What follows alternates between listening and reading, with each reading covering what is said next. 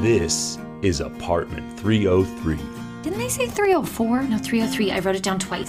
Apartment 303, which I've definitely heard of. Greetings, human beings, and welcome back to Apartment 303, a podcast for community fans. My name is Dave, and alongside my co host Dan, we are here every month to discuss all things community, each and every layer of the show, and why we love it so much. On today's episode, Dan and I are going to be discussing the writer's strike, the actor's strike, the new studio, and our favorite community Halloween costumes. Before we get to all of that, though, Dan, as always, how have you been and what have you been up to? Oh, I've just been busy working as much as I can, trying to get all that stuff out of the way, following all these strikes and whatnot. For clarification, I don't know if I ever disclosed this earlier on. I am a non-union, you know, writer and actor. So basically, I there's so many weird rules that are like kind of nebulous if you don't really know a whole lot about these things.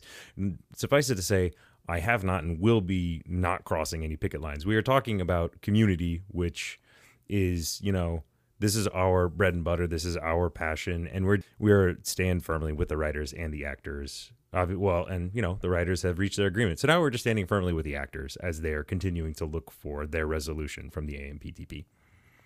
How are you doing over there? How's the? We're talking about the studio and the move. How are things for you? Yeah, so when we last left off, our, our most recent episode of Apartment 303, when we were discussing our birthday episodes, that was the last episode in the Lexington studio. And since then, I have moved across the country, not not all the way to your time zone, but but very close, um, out here in Colorado. And I'm happy to report that this is the first episode here in the Denver studio. And uh, something else I was really excited about and had no idea until I moved here that this was even a thing. I think I actually sent you a really goofy kind of giddy text message when I figured it out, but uh, so out here in Denver, we have uh, two area codes. Kind of more of the western downtown area toward the mountains is 720, and eastern Denver, Aurora, kind of the airport area where I'm living, is the 303 area code. Ah, And I, I swear I didn't move across the country just for that, but it does work. It does work out pretty well. Uh, so obviously, I'm, I'm very excited to be building the studio out here in in the real 303 and it made me actually wonder if that could have played a part in the writers deciding to choose that number for Troy and Abed's apartment.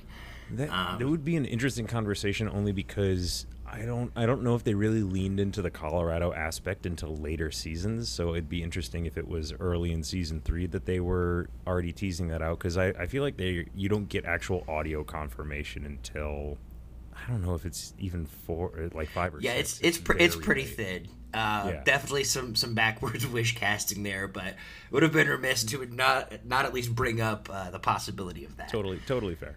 So there's still a lot of work to do uh, here in the studio. Um, I'm not sure if you can already tell the difference in the acoustics, and you know, obviously by the time this gets produced, maybe there won't be a difference. But uh, still a lot of work to do out here.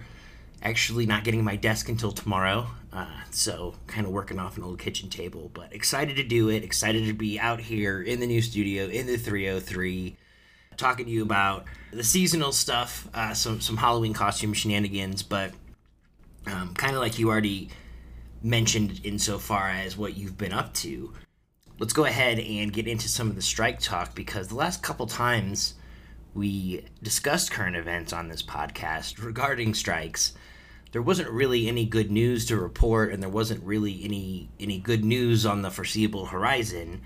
It seems like at the very least something has changed. So, what's what's the latest with the writers' strike? Let's let's start with the writers. So that is officially over. I think it ended where it's October 23rd. It ended beginning of October. I couldn't I don't have the date right in front of me immediately. However, it was over 100 days. They were on strike and when the when all was said and done, when the dust was settled after the WGA and the AMPTP agreed on a new contract going forward, the WGA pretty much got almost everything that they were asking for.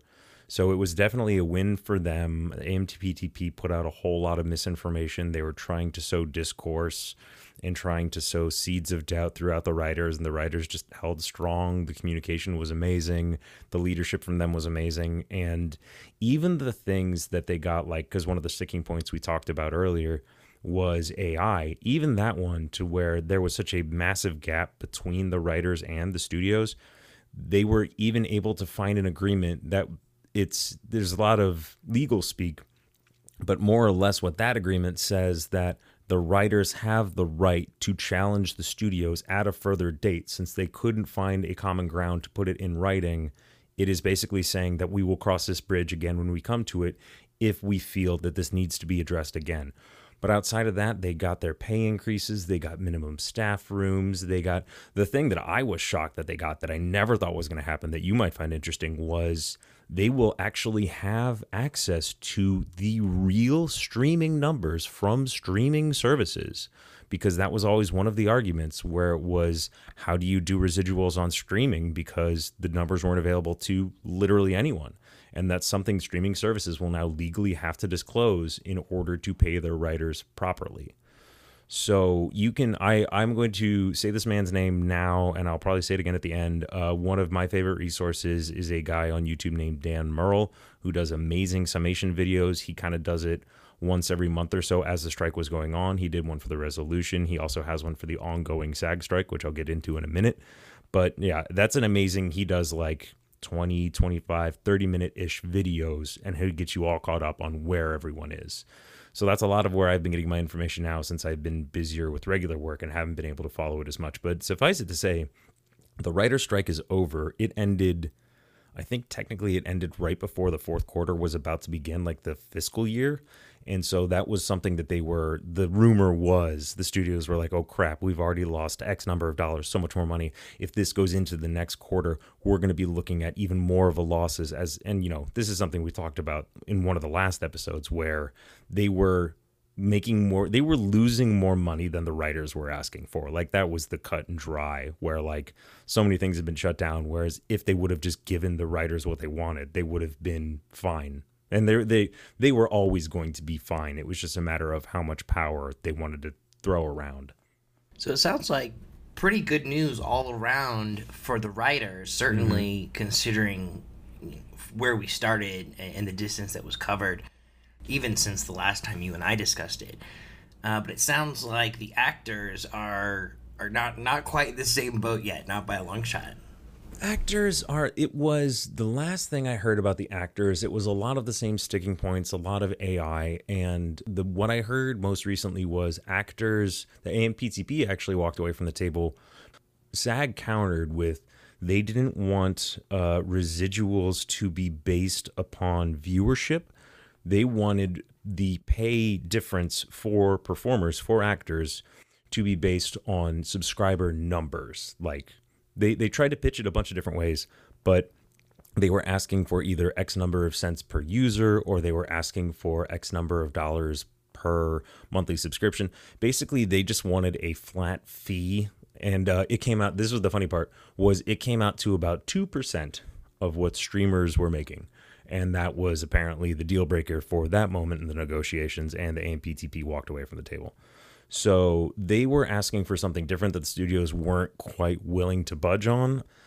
This is also the interesting thing because the AMPTP is now trying to do the same thing that it did to the writers, where they're trying to disclose, oh, look at these greedy, selfish actors. And the really interesting part about most of this, and not really interesting, the really probably obvious part is that literally no one's buying it. Like the the ability to communicate and everyone to have their voice heard at the same time and like the studios just putting out a little bit of misinformation into some of the trades it just does not work the way it used to. So the studios still look awful.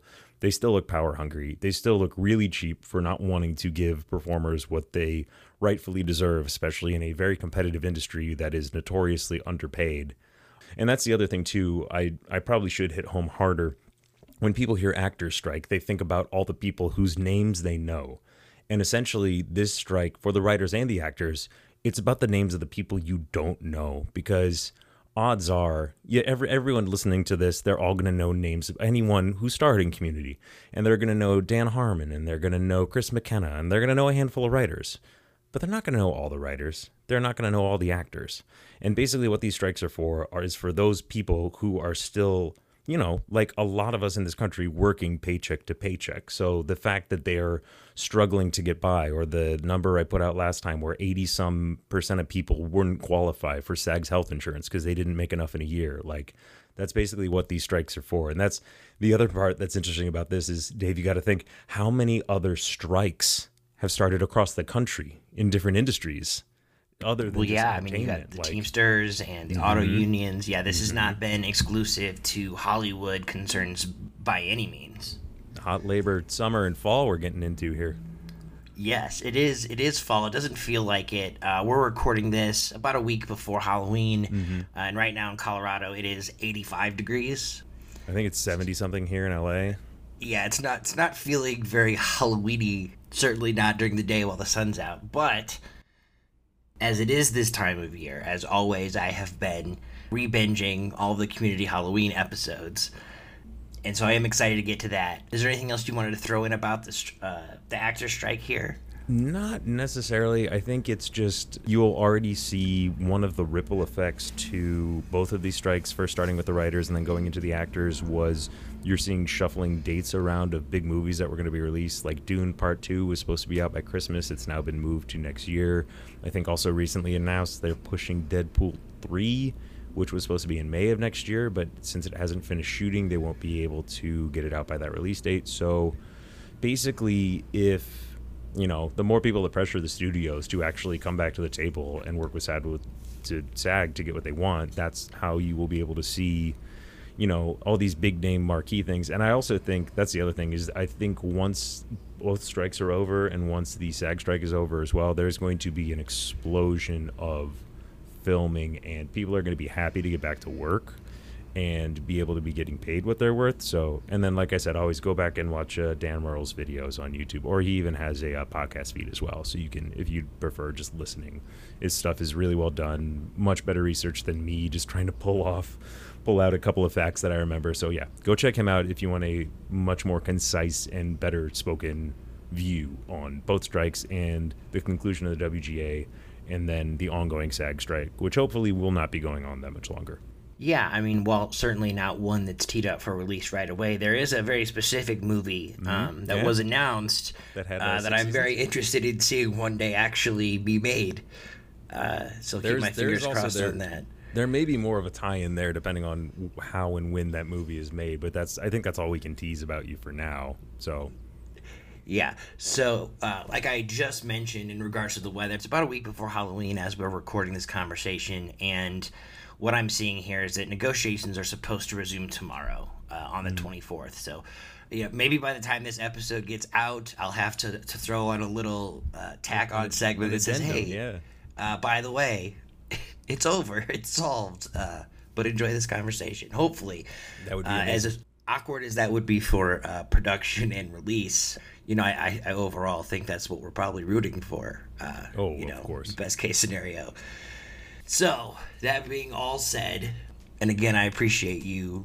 You know, keeping me up to speed and, and letting me kind of get your perspective on this kind of stuff because you know it's not necessarily my wheelhouse, but I do want to get to the Halloween stuff couple seasons ago on the podcast, um, we did a two part Deaning and Halloweening set of episodes where we really took a deep dive into not just the Halloween stuff, but really all the various costumes and cosplay throughout the show. Because if, if you go throughout the entire show, there's just an enormous tre- treasure trove of of those things that have nothing to do with Halloween, right? You know, most notably the Dean, which was why he was kind of the focus of, of those two episodes when we were discussing costumes in general. But for today, I really want to focus on the Halloween costumes specifically, which, you know, is a much smaller pool from which to draw. Uh, but it's something we somehow haven't done in four seasons here, uh, and it's certainly certainly the right time. So, I think I would just want to come out here swinging right off the bat do you have a favorite like a, just an overall favorite like main character Halloween costume. Uh, Let's keep it to the main characters right now for the for the sake of of this award discussion.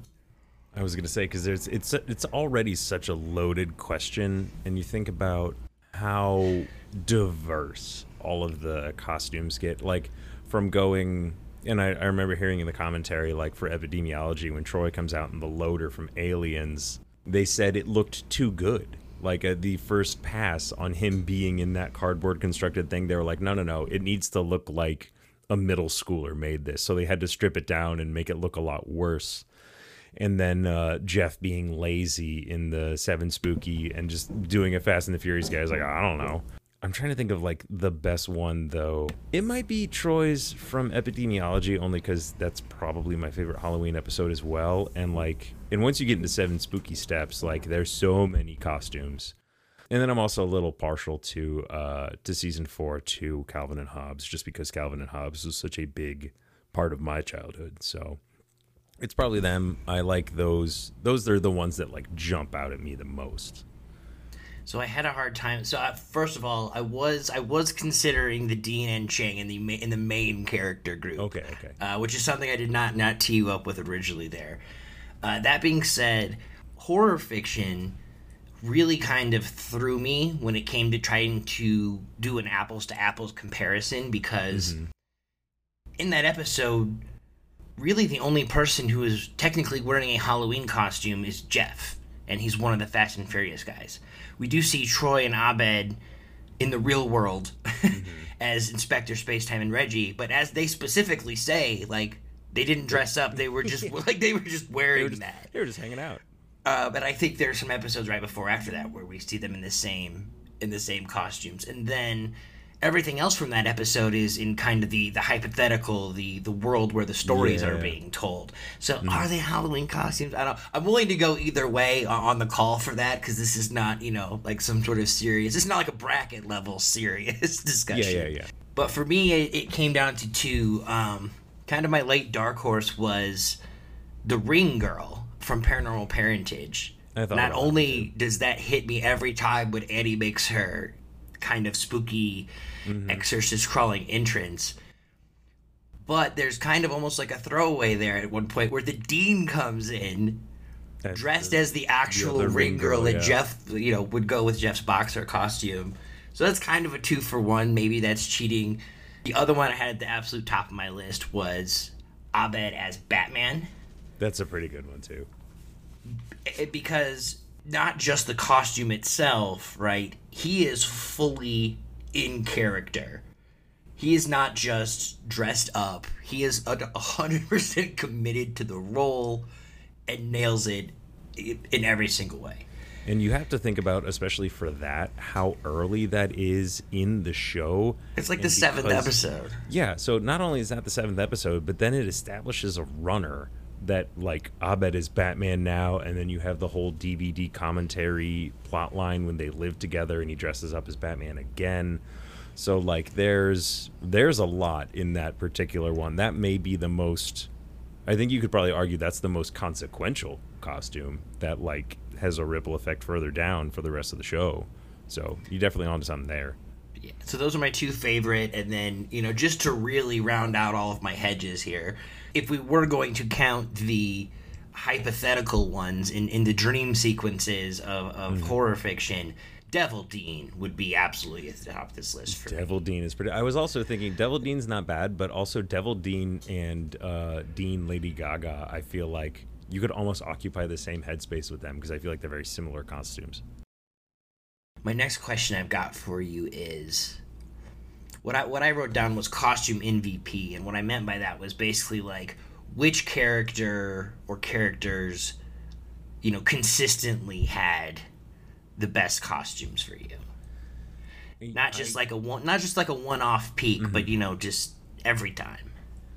It's one of those ones I kind of want just because it's so contrary and because again it's a running bit and it makes me so happy. I think maybe Britta making a staunch stance against sexuality in Halloween and her choosing to have like she's dressed up as a squirrel one year. What is she in season four? I can't remember what they actually called her. She's a ham. She's a ham, yeah. So she's a ham in four, and then she's the the dragon turtle in um in epidemiology. Yeah. So and like a squirrel.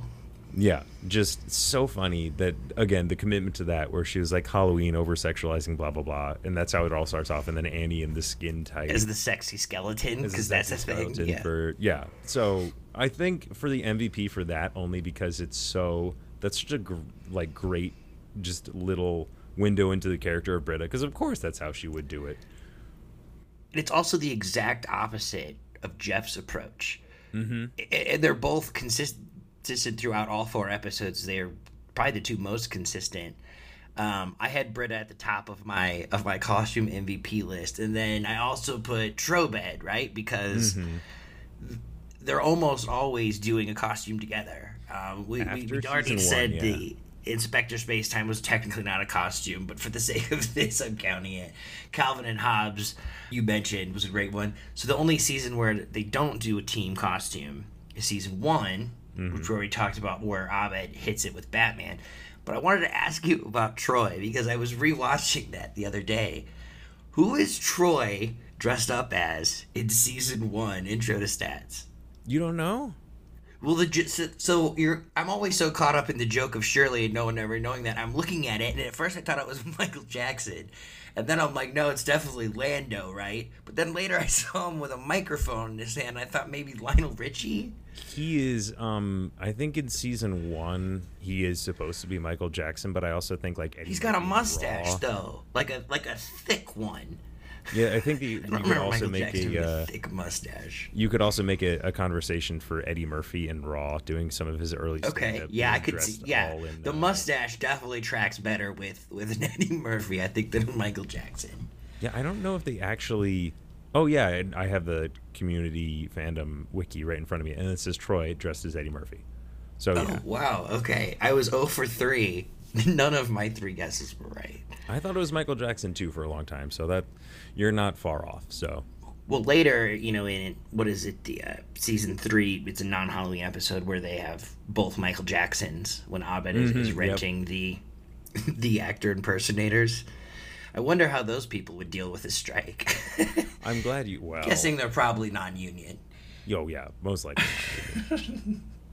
The the hiring of uh yeah I've done yeah I've done promo modeling work before as well and it was definitely a non-union gig the couple of times I've done it Okay, so we did main character, and, you know, our, our consistency MVPs. How about the best side character costume? ooh Starburns as Julius Caesar is a good off the cuff When he's one. trading pills yeah with when they're trading pills with Pierce um I'm trying because it I feel like as the episodes go further on like you only really get season one and two with like full the entire cast of actors Where there's, yeah, like the whole school. yeah, like three and four are much more Because season four, everyone's at Vicky's party, and they they get Mm-hmm. stuck looking for Pierce, so they're not at the party with all of their other peers. in their own way um seasons three and four you could almost call them bottle episodes because three happens either they're all having the conversation in the study room and then in that haunted or what the secluded cabin and then four is all at pierce's house. So they're both kind of bottle episodes. So then you have i'm trying to think of some of the other ones. Um, professor slater as robin hood was a fun one especially because it it had so many chances for riffs you then- lost your virginity to Robin Hood. no, with an attractive woman at a party. um, but then uh, I also think Chang as the oh, and what Jeff calls him the uh, the eavesdropping matador. the eavesdropping great- matador. A great setup for a joke. There are some really good one-liners in Intro to Statistics. But then epidemiology is just so much fun. Like Rich is the banana, and there's Yeah, that's that that's mine. I've got I've got Chiquita MD at the top of Mm-hmm. my list, and then a pretty decent gap before tier two comes in. That's fair. And then um and then Troy going like, but it's it's this this and this. The banana said so. Like. Just so you know, I hate you less now. That's how much I hate the regular you. Oh, so good. I don't even my- remember what My love for Rich was. as a as a Jeff foil is is where, very well documented on this podcast. Oh, I know. so- I I love it too. He's. I wish they would have used more of him because it's such a great Jeff foil, and especially like the the culmination of that where Jeff shows up soaked at his doorstep, and you think he's talking to Annie, but he's talking to Rich, and he wants to abuse the power Rich has. It's just so good. teach me. Yeah, so I can abuse it. You got me there, guy. I still Okay, see him. I still see him in commercials all the time. I think his name is uh, Greg Cromer. Very, very talented actor. Uh, yes, will always be rich in my heart, Mm-hmm. uh, for sure. But you know, not not that uh, closes me off to any of his other work by any means. For sure. Uh, so you've kind you've kind of danced around it. You almost you almost volunteered this already at one point. But you know, now that we've discussed a lot of the kind of individual honors. Which of the four episodes do you think has just just overall the best costumes from everyone? It's hard to go against. This is this is the group award, right? Yeah. It's hard to go against my love just because maybe I love the episode so much in general. I, I want to lean epidemiology anyway because there's so much going on in that episode and they accomplish an unbelievable amount in 22 minutes. Because I think I could probably even, like, yeah, because you have Troy and Abed as aliens in the loader and then Troy changing to a sexy Dracula, which may also be a really funny one off costume because he's just wearing a toilet seat cover. Jeff as Beckham, Britta as the dragon turtle, Annie. I think Annie's just like is she Little Red Riding Hood or is she actually Annie from Wizard of Oz? I, I thought she was Little Red Riding Hood. One of those two. And then uh, Pierce is Captain Kirk, and then Shirley again as the ambiguous thing where she's Pe- Peggy Fleming and nobody can really figure it out. So I probably go with that only because I, I'm I'm biased. That's my favorite Halloween episode, maybe favorite episode. Period. So I'm glad that you said that. It's actually Chang that's dressed up as Peggy Fleming. Shirley is Glenda the Good Witch, right, Glenda not Miss. Piggy. But the entire bit is that no one understands either of them, and fortunately or unfortunately, that exact thing is what ends up getting those two characters together. Uh, Yep. In that episode, which ends up being a bit that not only pays off so hard in uh, the last scene where Troy's listening to the voicemail that he got from Chang, but also as a future plot point, you know, going forward kind of for the rest of the season with Shirley's pregnancy and Chang's potential fatherhood, uh, all of that. Uh, for me, I, I would go intro to statistics. Um, Oh, nice. I think I think the first one and it just nailed it. It set the bar really high. You know, it, it set the stage for for Jeff's all four costumes, Britta's all four costumes. The Shirley bit about you know not knowing who she was. Is she you know why is Urkel uh, ripping off Professor Slater's antenna? Like you The already mentioned, the uh, eavesdropping Matador and Robin Hood uh, side party. Also, I thought were absolutely top notch there. Annie, like I said, agreeing with Britta and then being in this kind of skin tight, um, obviously going for some sort of sex appeal type skeleton costume. Mm-hmm. And we get our Batman. So yeah, it, it's close. They're they're all good, but yeah, I would I would go with uh, with intro to stats for my for my one pick. If I had to take just all the costumes from from one of the Halloween episodes, so Yeah, which which again then you get into kind of you almost have to exclude season three because they're not really all and and then they constantly change in everybody else's story. So it's a good point. You do get um, some fun dichotomies with that, though. You know, like Pierce, he's the mad scientist, or Mm-hmm. Magnum. You know, very not the same character actor, polar opposite characters in And a lot then, of uh, these. Troy and Abed either being fighter Yeah. pilots or thugs. Or yeah, exactly. The um, vampire werewolf. Uh, Yeah, with, too with oh with that Jeff one. So I still that may be one of the things that I would probably quote the most if anyone knew what I was talking about. The wait, teach me to read. like just such a ridiculous delivery, and it comes out of nowhere, but it makes me so happy. But yes, Jeff being a, a learned vampire is probably his his classiest uh, out of all of these costumes that we've discussed here. Oh, for sure. Yeah, always always a good time here with the community Halloween episodes. I mean, certainly I tend to watch them when it when it is not this time of year as well, but always a good excuse to to get back into them when it is here. Um, I think I think we also discussed it as far as the gas leak year. I think you and I were in agreement that the Halloween episode is one of the best episodes of that year. definitely, yeah, Yeah. and it it also comes right at the gate too. I think it's the second episode. Yes, I believe. uh, where the rest of these are, you know, more in like the five to seven kind of mid range. So, well, especially no, since I- that was already a shorter season for sure. But uh, you know, Paranormal Parentage is one that that I enjoy. Not just, I, I wouldn't say it's a good season four episode. I just think it's a good episode. I agree. Um, I, I don't hang that qualifier on it like I might potentially with some other episodes or like some other people perhaps might. But um, I think this might be our world record for efficiency here. I know the running gag is always, um, you know, we always shoot to keep it short and almost mm-hmm. never never are able to. But I feel like we really knocked it out today. Um, I feel really really happy for the Writers Guild. It's really nice to see not just that there is a resolution, but also that the resolution was very much almost all of the things that they were striking for.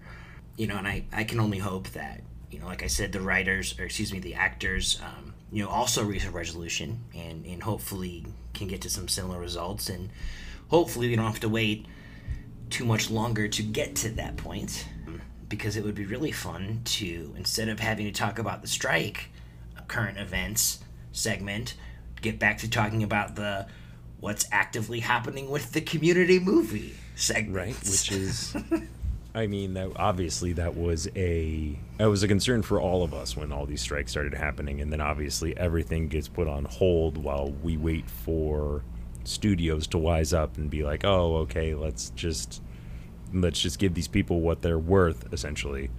And yeah i'm i'm in the same boat as you where it's almost wild to think that we're we're at around a year i think for when it was actually announced to where we are now and hopefully if if the sag strike winds up coming to a rather swift conclusion then we'll be able to have more news and then hopefully there will be some especially since you know filming, projects, pretty much everything has got on hold now. Things maybe there might it could be a blessing in disguise outside of obviously everyone being out of work for so long, but specifically for community fans and fandom, there is a chance that this actually helped, which is a weird thing to say. But I try to, especially something like this, I try to look at the silver linings. Obviously, it's not good that writers and actors have been out of work for so long, but since like so many things that were put on hold are going to have to be rearranged anyway, there is a chance that this could be I don't want to say fast tracked because it was already like you're already having to coordinate how many people's schedules and keeping in mind where all of the performers, writers, actors, producers from the show, where they all are in relation to how the movie's going to go. But I, in an ideal world, this could, you know, help us out as far as having more news and more things being accelerated. So that's that's my hope that hopefully we'll get a silver lining out of this. But again, we don't know. And that does it for this episode of Apartment 303. As always, you can find Apartment 303 on Apple, Spotify, YouTube, or wherever you get your podcasts. And wherever you do listen, leaving a rating and review is always an effective and cost free way for you to support our work. For Dan, this is Dave signing off. We will see you in the next episode of Apartment 303.